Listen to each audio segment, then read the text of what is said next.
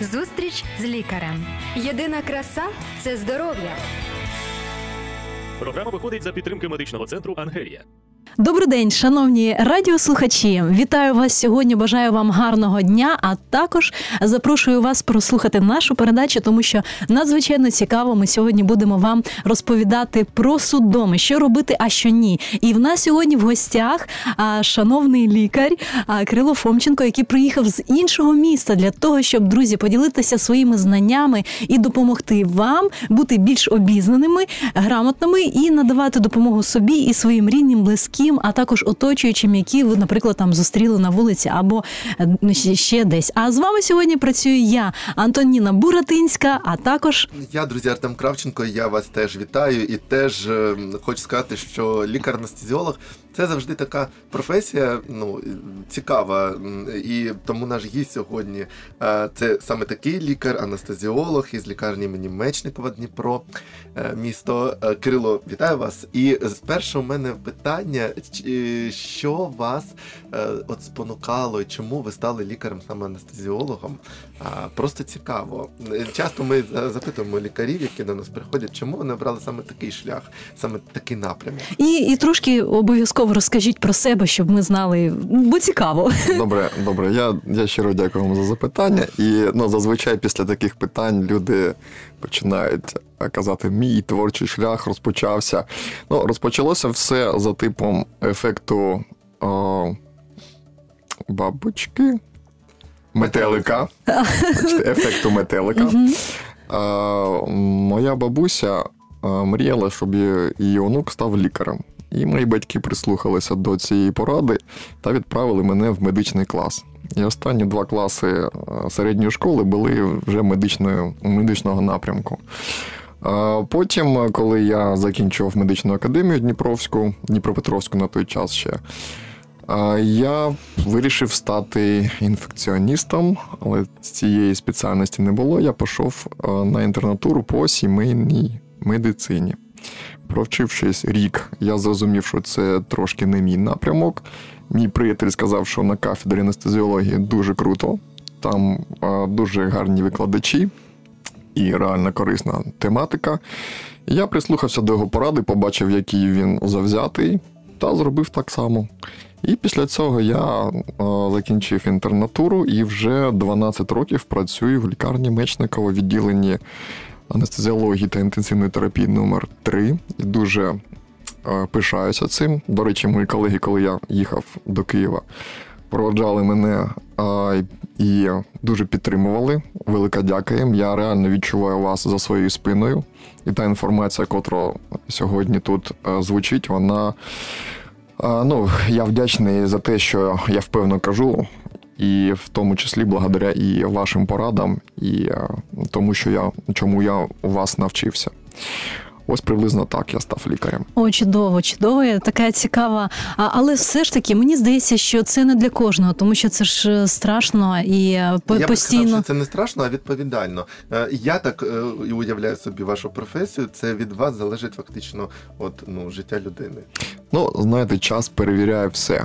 І було багато часу вирішити, е, підходжу я для цієї Мгм. праці чи ні. Тому час перевірив мене, перевірив інших моїх колег, і ми залишилися в цій спеціальності та працюємо. Е, Рятуємо людей, проводимо анестезії, лікуємо їх в інтенсивній терапії та ще й навчаємо людей поза межами лікарні. Я дуже пишаюся тим, чим я займаюся в Україні. А мені подобається, коли люди отак от е, чітко знають свою роботу і е, просто живуть, і це їхнє, і це ну надихає. Е, Мене надихає те, що ви сказали, що ви пішли у два класи останні школи спеціалізовані медичні. Це фактично те, що пропонується зараз. Правда, от розділити школу на так на такій рівні, де дитина може потім вже на останніх роках обирати собі напрямок діяльності. Це дуже круто. Сьогодні ж ми поговоримо, друзі, про судоми, е, як уже сказали. Про е, ну от я хочу зрозуміти, чому ми сьогодні говоримо про судоми із лікарем-анестезіологом. Ви дізнаєтеся про це, друзі, в нашій програмі. Так, і все ж таки, я так розумію, що е, судоми вони за своєю класифікацією вони поділяються на декілька різновидів. Так я даю вам слово. Розкажіть, будь ласка, саме про які судоми ви будете сьогодні нам розповідати. Ну, сьогодні пойде мова про генералізовані судоми. Це судоми, під час яких ем, скорочуються м'язи, усі м'язи нашого організму, і людина втрачає свідомість на декілька хвилин. Саме про це, тому що це є е, життєво небезпечним станом. Про це і пойде мова сьогодні. Тобто, невже від судоми можна. Я знаєте, розумів, як людина без медичної освіти, е, розумів і завжди от, знаю про те, що буває там ногу, з- навіть така була, і ногу звело. Е, е, Там ногу, п'ятку кажуть, потягни, все там, або ну не знаю, що там ще буває судома. Невже буває всього тіла? І що навіть може людина втратити свідомість. Е, Так, і е, насправді це є дуже небезпечно, тому що людина може отримати і певні травми, якщо не, не надати їй певну допомогу і е, не проявити увагу. І я думаю, що ми будемо говорити вже більш детально Давай, саме так. про якісь причини, да, що може бути за причини, які? Там, буд- варто мені не непокоїтися? да, і люди якого віку можуть страждати від даної проблеми. Так, саме про це і е, буде зараз мова. Ми будемо говорити про е, судоми, пов'язані частіше за все з епілепсією або посттравматичні судоми. Е, судоми можуть бути короткочасними і при низькому рівні цукру в крові, і при інсульті, при отруєнні деякими речовинами, але самі загрозливі і найбільш травматичні судоми це судоми при епілепсії або посттравматичні судоми. Що хочеться сказати? Загрожують вони життю, тому що вторинні травми, отруєні під час цих судом, і можуть призвести до важких наслідків та навіть інвалідізації хворих. Ну, от, наприклад, травма може людину може судома е, спіткати навіть на пероні метро або біля Звичайно. поїзду. Людина впала Звичайно. і через судому і Або переходить через дорогу, Звичайно. наприклад. збила автомашина і Або людина з судомами керує автомобілем. о, це ще Мгм, так це також і небезпечно. сама і інших може покалічити. Це одна з причин, чому я завжди проти, коли люди е, ходять, прогулюються е, по е, проїжджій частині. Це ненормально, і, зокрема, в нашому районі, там, де я мешкаю, це норма. Молоді матері з возиками дитячими гуляють просто на проїжджій частині. І виправдовується тим, що дорога більш гладенька, і дитинку не трясе. Але ніх- ніхто не застрахований від того, що водій, маючи епілепсію, в цей день просто по якійсь е, причині забув прийняти ліки. І такі е, випадки вже траплялися. А якщо судоми розвиваються за кермом, машина стає некерованою і вона може поїхати в будь-якому напрямку при цьому. На жаль, е, такі новини. І друзі, ми повернемося е, до нашої тематики за мить. Зустріч з лікарем. Здоров'я всьому голова. Програма виходить за підтримки медичного центру Ангелія. Отже, друзі, я вас знову вітаю. Ми повертаємося до нашої сьогоднішньої теми судоми, що робити, а що ні. Ми поговоримо вже більш детально про ознаки, як це виглядає, на що потрібно звертати увагу. Ну а потім ми будемо говорити про е, медич- медичну допомогу, як все ж таки допомогти людині для того, щоб вона не отримала оцих е, пошкоджень, які можуть призвести до інвалідизації або ще більшого пошкодження або погіршення її стану або хвороби. Ну, якщо ми говоримо про судоми е, у людей, е, котрі страждають на епілепсію, то е, це може виникнути в будь-який час, навіть на тлі, а інколи на тлі прийому протисудомних препаратів. Тобто людина може їсти при цьому, е, бігти, йти, сидіти, бути в ванній кімнаті, що дуже загрозливо, приймати ванну. І якщо поруч нема людини, котра е, зможе нормально, адекватно надати допомогу, будуть можливі важкі наслідки. Що при цьому стається? Людина е, частіше за все падає. І падає вона на підлогу, і підлога ця не завжди м'яка. Да? Е, часто це якийсь бетон, асфальт. І на наших курсах ем, це, мабуть, єдина ситуація, де ми не радимо е, рятівнику вдягати захисні рукавички, тому що часу на це немає, і вірогідність того, що ви пошкодите собі е, шкіру, вона дуже мала. Коли людина падає, всі м'язи скорочуються, і вона може битися головою, потиличною частиною о тверду поверхню. І треба буквально в цю ж саму секунду захистити її від цих Щось ударів. підкласти, так? під Щось голову? підкласти. Якщо на вас світер або куртка, све- светр або куртка, зверніть її в комок та підкладіть під, під потилицю. Якщо нічого немає, якщо це літо, ви в футболці або там в чомусь легкому, не можете це зняти, е, просто е, присядьте поруч, Коліна. та, подстав, під- підставте свої коліна та руки і просто амортизуйте е, ці удари, ці рухи. Це не буде дуже довго, це займе максимум 2-3 хвилини, і потім судоми самостійно зникнуть, навіть ще до введення якихось медикаментів, якщо швидка буде. Поруч, а не приїде. Звичайно, за три хвилини ніяка швидка не приїде. Тому перше, що ви повинні зробити, підкласти щось е, м'яке або замортизувати ці аномальні рухи е, під е, потилицю або ну, другу частину, іншу частину голови людини, котра впала з судомами. А знаєте, я зараз вам скажу теж те, що цікаво про себе. Перше, з чим я напевно стикнувся таким е, медичним е, в своєму житті, мені було напевно 10 років, і ми були на екскурсії в Києві біля е, Андріївської церкви. І була велика така команда е, з роботи батьків. І просто там фотографуємося, все, все. І тут раптом падає чоловік один. У нього епіле- епілепсія. Ніколи не бачив, не чув. Ну, я дитина, ну, звичайно, там мене підвели. Але от я знаю, що це буває настільки раптово, неочікувано, і це трошки е, ну, лякає. Е, Ну, чи можна якось може підготуватися, чи існують якісь там курси до того, щоб бути готовим, наприклад. Ти бачиш, біля тебе впала людина. Чи треба себе так якось тренувати, чи налаштовувати, щоб не лякатися? Ну, ми тут зараз звернемося до такого питання усіх часів.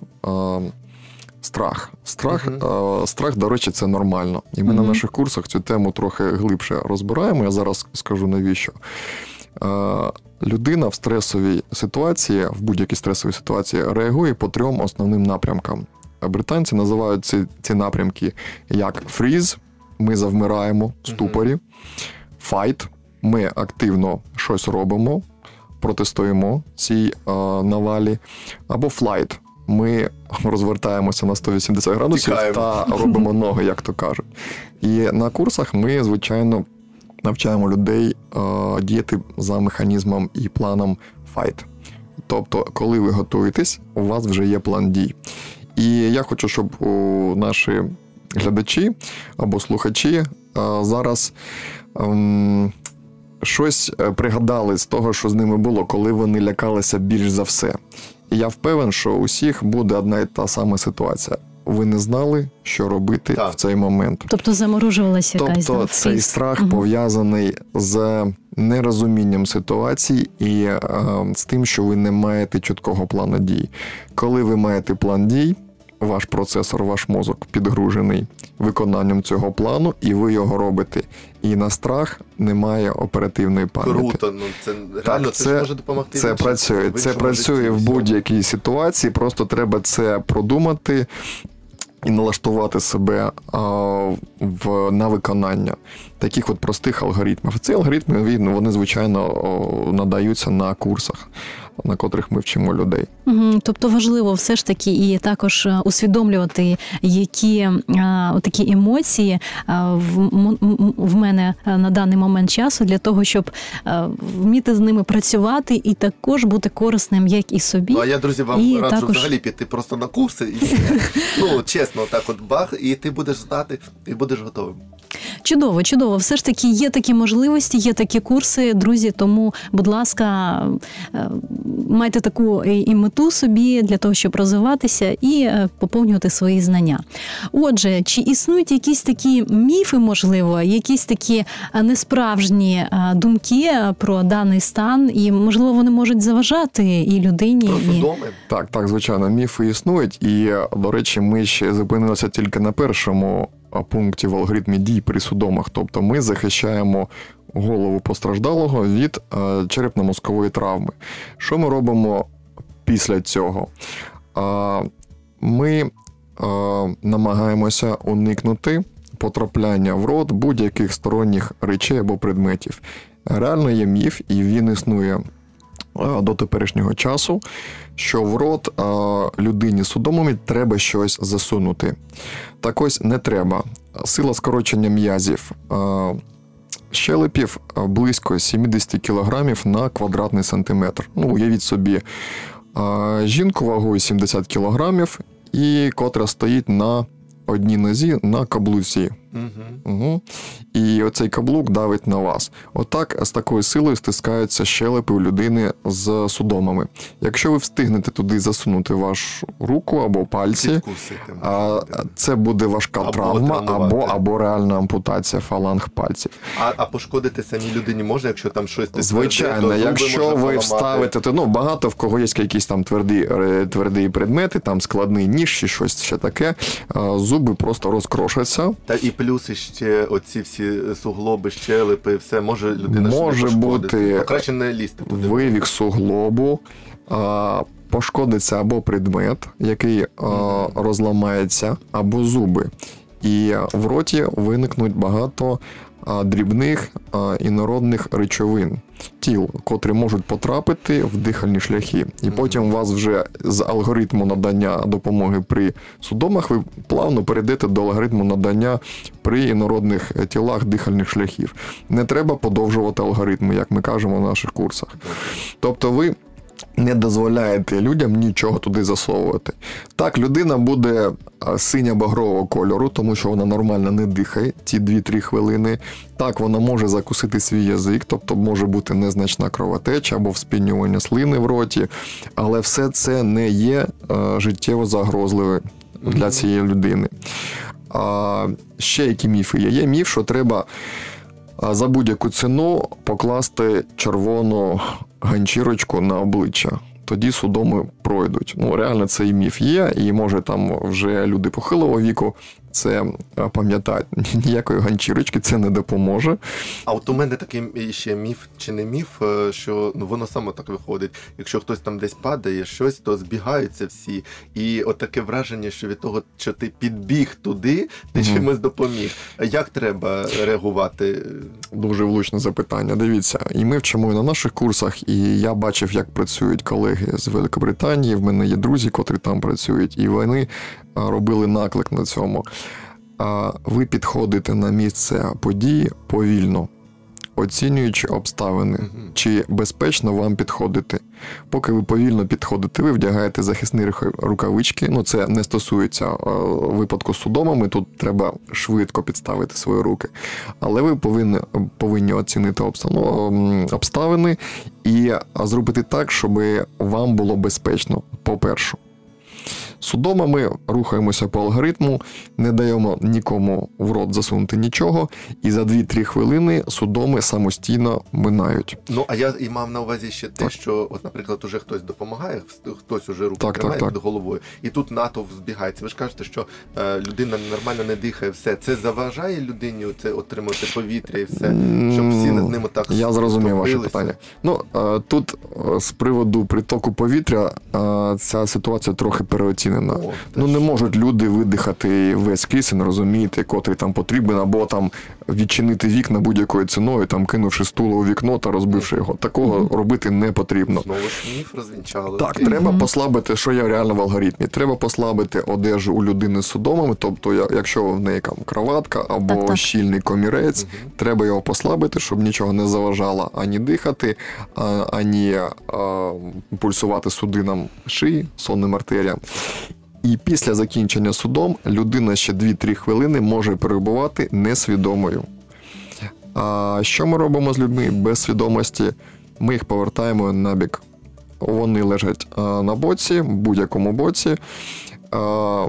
Корінь язика відходить вперед, дихання стає більш а, вільним, і якщо з шлунка щось потече, а це можливо, а, воно все витече поруч, а не закупорить дихальні шляхи. Знову ж таки, людина не задихнеться своїми навіть Звичайно, звичайно. А, Чи- а вода, вода. У мене питання, бо забуду. Вода, от знаєте, може Чи поливати вода? людину, да, Мгм. чи мокру ганчірку якусь, чи дати пити. слушно, слушне запитання. Значить, вода ні, вона не рятує. Навіть не рятує на шатир. І багато людей вважає, що на шатир треба на шатир.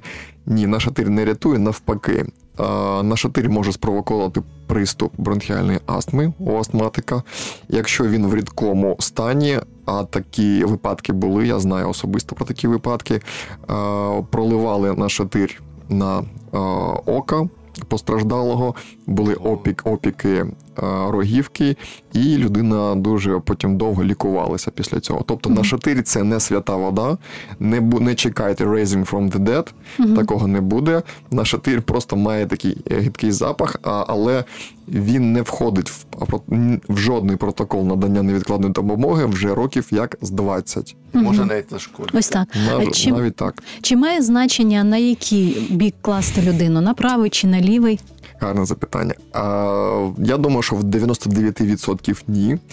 Але на наших курсах ми робимо одне виключення. Якщо ви бачите, що а, свідомість втратила дівчина Мгм. фертильного віку, Мгм. і в неї є, є животик, тобто ви, ну, у вас є підозра, що вона вагітна, а її треба класти зазвичай на лівий бік щоб запобігти так званому симптому нижньої полої вени, щоб була нормальна циркуляція крові е, з нижньої полої вени до серця, ну а звідти до головного мозку. Ось тут я би обрав е, ліву половину. І багато з організацій радять е, вкладати несвідомо несвідому вагітну на лівий бік, не на правий, а на лівий. Отже, друзі, запам'ятайте, будь ласка, цю важливу річ. А, так в інших випадках е, зрозуміти, що вже бік не має значення, просто е, ви робіть це за алгоритмом. Отже, ми продовжуємо далі нашу тему. Що ми ще можемо зробити в алгоритмі для того, щоб допомогти даній людині, яка постраждала від судому? Ну, ми майже дійшли до фіналу алгоритму. Е, Тобто е, судоми закінчилися, вона несвідома і вже лежить на одному з боків. Ми чекаємо на швидку. Швидко обов'язково викликайте, тому що це може бути первинний е, напад судом, і медики повинні розбиратися в причинах. Людина може втратити пам'ять на деякий час, котрий ну, на невеликий проміжок часу, і вона може дезорієнтуватися. Спокійно поясніть, де ви знаходитесь, що трапилося, Мгм. а що швидка вже їде або скоро приїде, заспокойте її. І дочекайтеся приїзду медиків. Це буде повноцінне виконання вашого, е, ваших ну, цивільних обов'язків як е, нормальної, адекватної людини. Якщо говорити про такі судоми важкі і ну, складні, ви сказали про те, що, наприклад, часто вони можуть бути у людини е, з епілепсією, так може і ще з якимись такими хворобами. Після травм, після травм ще я Оце, та, наголошую. Я хотів сказати, е, посттравматичний Так. цей синдром, е, чи можна реально ну, якось. Або себе профілактувати, не знаю, або просто бути готовим до того, що це може бути. Бо у нас зараз е, військові дії, е, там те, те, те, це ж все, воно ну, посттравматичний синдром, да, можна вважати. Ну, це е, як Чи ви- мається на увазі саме травми голови, про можливо? Посттравматичний синдром це більш стосується психіки. Так. Е, психіки людей, котрі ну, були там в гарячих точках або- або приймали участь в бойових діях. Я тут мав на увазі судоми після травм, тобто після черепно-мозгової травми, мозкової травми одразу після неї. Ми на нашому на наших заняттях розбираємо ситуацію. Це був футбольний матч. Він відбувся десь 6 років тому у Дніпрі. До речі, грала Київське Динамо з Дніпром, Дніпровським Дніпром. І там воротар, коли вистрибував за м'ячем, він кол- коліном вдарив одного з нападників По голові. по голові, і він впав е, без тями. Він впав без тями, і за декілька секунд в нього почалися посттравматичні судоми, тобто одразу. І таке буває нерідко. Ну і там ми розбираємо, як надавалася допомога. От, що було там з плюсів, що з мінусів, ми цю ситуацію розбираємо. Це було саме після травми. І я бачив декілька відео. Е, Зокрема, українських там були такі ну сутички вуличні. е, Людину били по голові кулаком, і чи- за декілька секунд після цього в неї, в неї починалося судом. Щойно хотів спитати за ці сутички, наскільки Мгм. виявляється вони небезпечні. А ще одне у мене питання з приводу футболу. Чи небезпечно, от коли футбол теж часто відбувають головою і все е, приймають на голову? Чи може це шкодити? Ну, це так може не, не відноситься прямо до нашої теми, але все одно. Е, Я, я думаю, що якщо ми кажемо про спорт, то з приводу черепно-мозкових травм футбол не самий небезпечний вид спорту. Я б тут е, відніс би до цього більше бокс. Або Мгм. там кікбоксинг, там, де реально постійно б'ють людей, і це їх, їх професія. Мгм. От, от це дуже важко. У футболістів там інша, інша проблема, більш часта, а дуже великі і навантаження. Тобто на межі, на межі їх ну, можливостей. І ми розбираємо ситуації, коли у здорових футболістів там до 25 років час від часу зупинається серце прямо ну, під час змагань. Це, ну, це інша тематика, це тематика зупинки серця. Я думаю, що ми це будемо ще розбирати в інших передачах. Угу, чудово. Наша програма вона підходить до закінчення. В нас залишилось декілька хвилин, і все ж таки, я думаю, що ми цей час витратимо на те, щоб залишити такі е, побажа- по- побажання, підсумувати дану тему. Друзі, так що я надаю нашому е, гостеві ще право говорити і сказати такі побажання для вас, і підсумувати, що б ви хотіли ще так на завершення сказати. Е, Так, ну на, завершення, по-перше, не втрачайте оптимізму. Життя бентежне, але якщо до нього добре підготуватися, не так все і погано. Оптимізму у нас немало, і ведучі мене, мене зарядили саме цим сьогодні. Е, Що з приводу судом? Е, Що ще хочу додати? Якщо ви страдаєте епілепсією або в родині є люди з епілепсією, е, нехай е, купіть їм е, жетон або браслет, на якому буде написано в мене епілепсія. Коли цей браслет на на місці, котре, на місці, до котрого можна легко дістатися, це прискорює надання та якість невідкладної допомоги. Тобто, коли ми бачимо, що трапилось, чому людина без свідомості, в неї на руці, на зап'ястку е, цей браслет, у мене, у мене епілепсія. Так, до речі, роблять за кордоном, ну, завдяки е, страховій медицині. У нас ще не така ситуація, але ми наближаємося до неї. Е, то допомогу надати ми можемо більш швидше, більш ретельно та більш ефективно. Дякуємо вам, е, пане Кирило. Сьогодні ми нагадую, друзі, говорили із е, Кирилом Фомченко. Е, Це наш гість із Дніпра, лікар-анестезіолог лікарні імені Мечникова в Дніпрі. Дякуємо вам за те, що сьогодні нас надихнули все ж таки допомагати іншим і не втрачати пильність і радіти життю. Навіть якщо у тебе є якісь такі проблеми зі здоров'ям, можна завжди виходити е, з позитивом справді е, з них. І друзі, дякуємо, те, що були з нами. І бажаю вам міцного здоров'я і до наступних зустрічей в ефірі. До побачення. До побачення.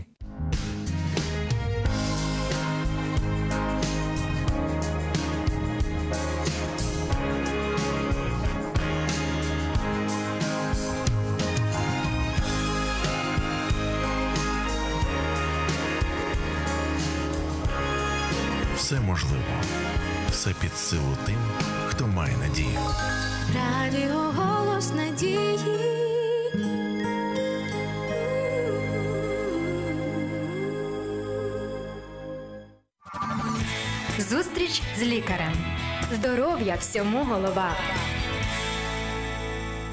Програма виходить за підтримки медичного центру Ангелія.